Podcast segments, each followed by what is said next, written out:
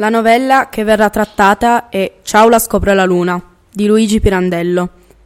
È una storia che si svolge in una solfataria siciliana. Ciaula è un ragazzo nato nella miniera e la vede come una madre, come un utero materno.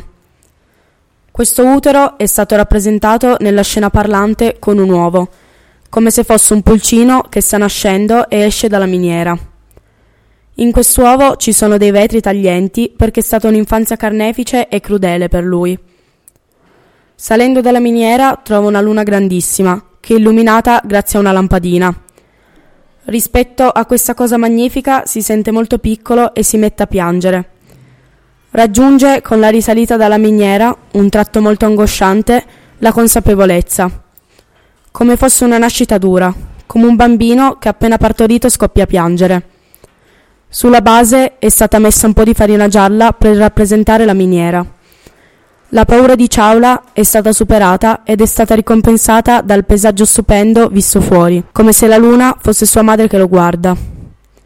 Non ha mai avuto niente di bello nella vita, come un bambino che le cose belle le deve ancora vivere. Cito un verso della novella.